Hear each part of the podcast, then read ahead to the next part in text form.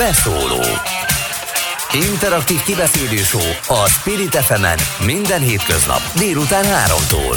Várjuk hívásaikat a 0630 116 38 es nem emelt díjas telefonszámon. A mikrofonnál Hont András. Szép délutánt kívánok mindenkinek, a médiával fogunk foglalkozni a mai adásban, mert sok minden történt ezen a területen, és történik ezekben a pillanatokban is. Például a kokáért nem olyan régen jött ki a Freedom House jelentése a világ sajtószabadság helyzetéről benne Magyarországéről, eh, illetve a riporterek határok nélkül szervezetnek és egy sajtószabadság indexe, amelyet mi az átlátszón eh, feldolgoztunk, és ezért az első vendégem Szabó Krisztián junior prima díjas kollégám, szervusz! Szia András! Na mondjál nekem valamit ezekről a jelentésekről, kezdjük mondjuk a Freedom House-zal. Um, jó, nézzük akkor a sajtószabadság helyzetét. Tehát a Freedom House az már 1979 óta végzett ilyen felméréseket, és igazából 2017-ben volt az utolsó, tehát neki ilyen szempontból nincsen, nincsen annyira friss felmérésük. Annyit el lehet mondani, hogy hogyha Magyarországot nézzük, tehát a Freedom House, az nagyjából olyan 2010 és 2011 óta átsorolta Magyarországot a teljesen szabad kategóriából a félig szabad kategóriába, tehát ez azt jelenti, hogy az ő felmérésük, az ő macszertők alapján Magyarországon sajtószabadság helyzete 2011 óta nem, nem teljesen szabad. Igazából azt a cikket, amit mi írtunk, az kevésbé, kevésbé a Freedom House-zal foglalkozik, inkább a riporterek határok nélkül vizsgáltuk meg közelebbről, ugyanis nekik a mai napig vannak még felmérések, május harmadikán jelen meg a leg, legfrissebb 2022-es indexük hm, a sajtószabadság világnapján.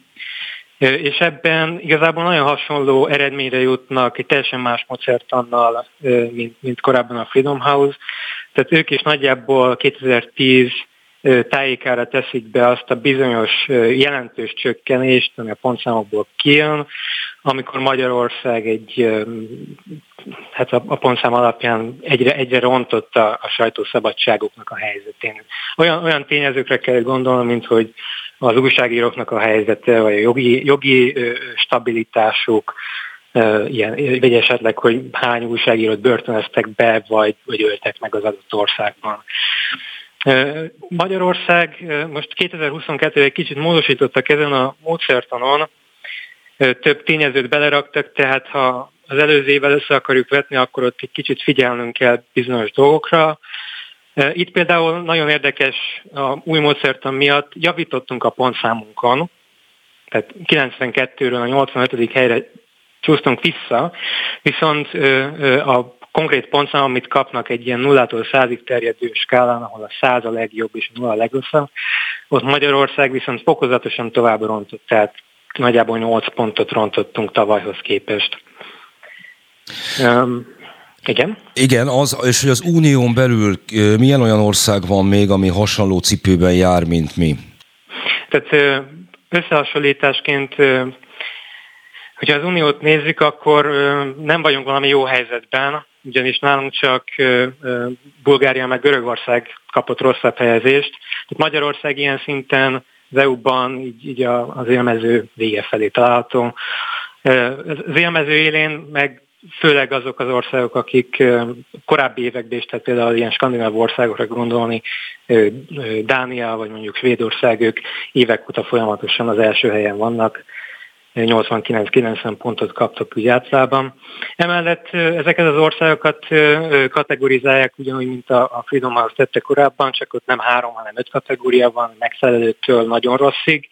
Magyarország ezen a módszerváltás, módszertanváltással is folyamatosan, fokozatosan továbbra is a problematikus országok közé tartozik. Görögországgal, Romániával, most már Olaszországgal együtt például. Nos, én még, még egy igen dolog van, amit el, el kell mondani, az érdekes, mondjuk, hogy a Görögországban mi lehet a konkrét helyzet, én azt nem tudom, de ott például a riporterek határok nélkül rosszabb értékeket mutatott ki, mint nálunk, mert mondjuk Bulgária adott esetben meglepő. No de, Én azt kértem mind a két cikkel kapcsolatban, hogy keressünk meg olyan embereket, akik ezzel foglalkoznak, és hogy mondják el magáról az indexről a véleményt, ez így is történt. Így, így, így. Mi, milyen reakciók érkeztek ezekre a kimutatásokra? Ezzel a cikkel kapcsolatban kettő szakértőt kerestünk, az egyik ez Paják Gábor volt, az LTB cikkelnek a média kommunikációs tanszék vezetője, másik meg Nagy Károly, a Transzparens újságírásért alapítványnak a munkatársa volt, és nagyjából bizonyos dolgokban egyet is értettek, ugyan más, dolog, más, más dolgok miatt. Paják Gábor például azt mondta, és azt emelte ki, hogy ez kevésbé kevésbé lehet összehasonlítani ezeket az országokat. Tehát hiába van 180 ország ezekben a felmérésekben, nem igazán szabad távoli, távoli régiókhoz tartozó országokat összehasonlítani. Ezek inkább tendenciáknak a bemutatására jó. Tehát azt lehet látni, hogy mondjuk Magyarország hogyan ront, Görögország hogyan ront, vagy javít. De az, hogy például összehasonlítsuk afrikai országot Európával, az kevésbé, kevésbé lehetséges. Erre például azt mondja ö, ö, magyarázatként, hogy ezek, ezek mind ilyen percepciós felmérések, tehát egy kérdőívet kell kitölteni az adott országban ezeknek a szakembereknek, és ebből fakadóan ez valamilyen szinten egy szubjektív véleménynek a leképezése számokkal. Tehát Magyarországon lehet, hogy mi rosszabbra értékeljük a sajátunk, saját sajtószabadságunkat, mint hogyha mondjuk elmennénk Hollandiába. De például, hogyha megnézzük Haiti helyzetét, ami például jobb helyezést kapott, jobb, jobb pontszámot, jobb helyezést kapott, mint Magyarország. Az is egy percepciós véleménynek a leképezése számokkal. Nem feltételezzük azt, hogy, hogy mondjuk a mi szemszögünk a Haitin annyival jobb a helyzet. Nekik lehet, hogy volt valami korábbi rossz, ami miatt most jobb, és ezért mondjuk lehet, hogy jobb helyezést adnak, mondjuk pontot adnak, mint volt korábbi években. Tehát nem szabad az országokat egymáshoz hasonlítani. Ez előkerül egyébként, ez a kritika a Freedom House nem sajtószabadságot, hanem a demokrácia helyzetét érintő jeles, jelentésével Ugyancsak, kapcsolatban, igen. hogy sikerül, igen, igen, igen, hogy sikerül kihozni egy olyan demokrácia listát, ahol mondjuk Albánia Magyarország alatt végez, tehát hogy ezek mindig pro, problematikusak ezek a pontozások. Igen. A másik szakértőnk Nagy Károly ő is nagyjából erre a következtetésre jutott, bár ő inkább az egész, hogy is mondjam, az egész módszertant kérdőjelezte meg. Ő nem, nem, nem igazán vélte felfedezni azokat a módszertani változásokat, amik 2022-ben megtörtént, mint például, hogy reflektáljon a, a, a online sajtónak a változására, a dezinformációra, ez a, ez a felmérés. Szerinte az, hogy ezek nincsenek benne, vagy ő úgy véli, hogy nincsenek ezek benne, ezért maga a módszertan is hát nem valid. És még pluszban még annyit tesz hozzá, hogy nem igazán lehet levonni bármilyen konzekvenciát. Tehát nincsen olyan fajta reakció egyes országokban, és ne is várjunk olyan fajta reakciót egyes országokban, mint amit mondjuk Nyugat-Európában, vagy bármilyen más ilyen demokratikus országok közé sorolt országban vélhetünk.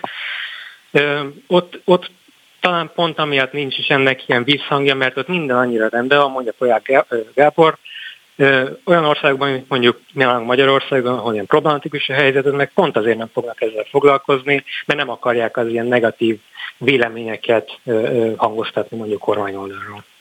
Nagyon szépen köszönöm, Krisztián Szabó Krisztián volt a vendégem, az átlátszó újságíró, és mi folytatjuk tovább a műsort.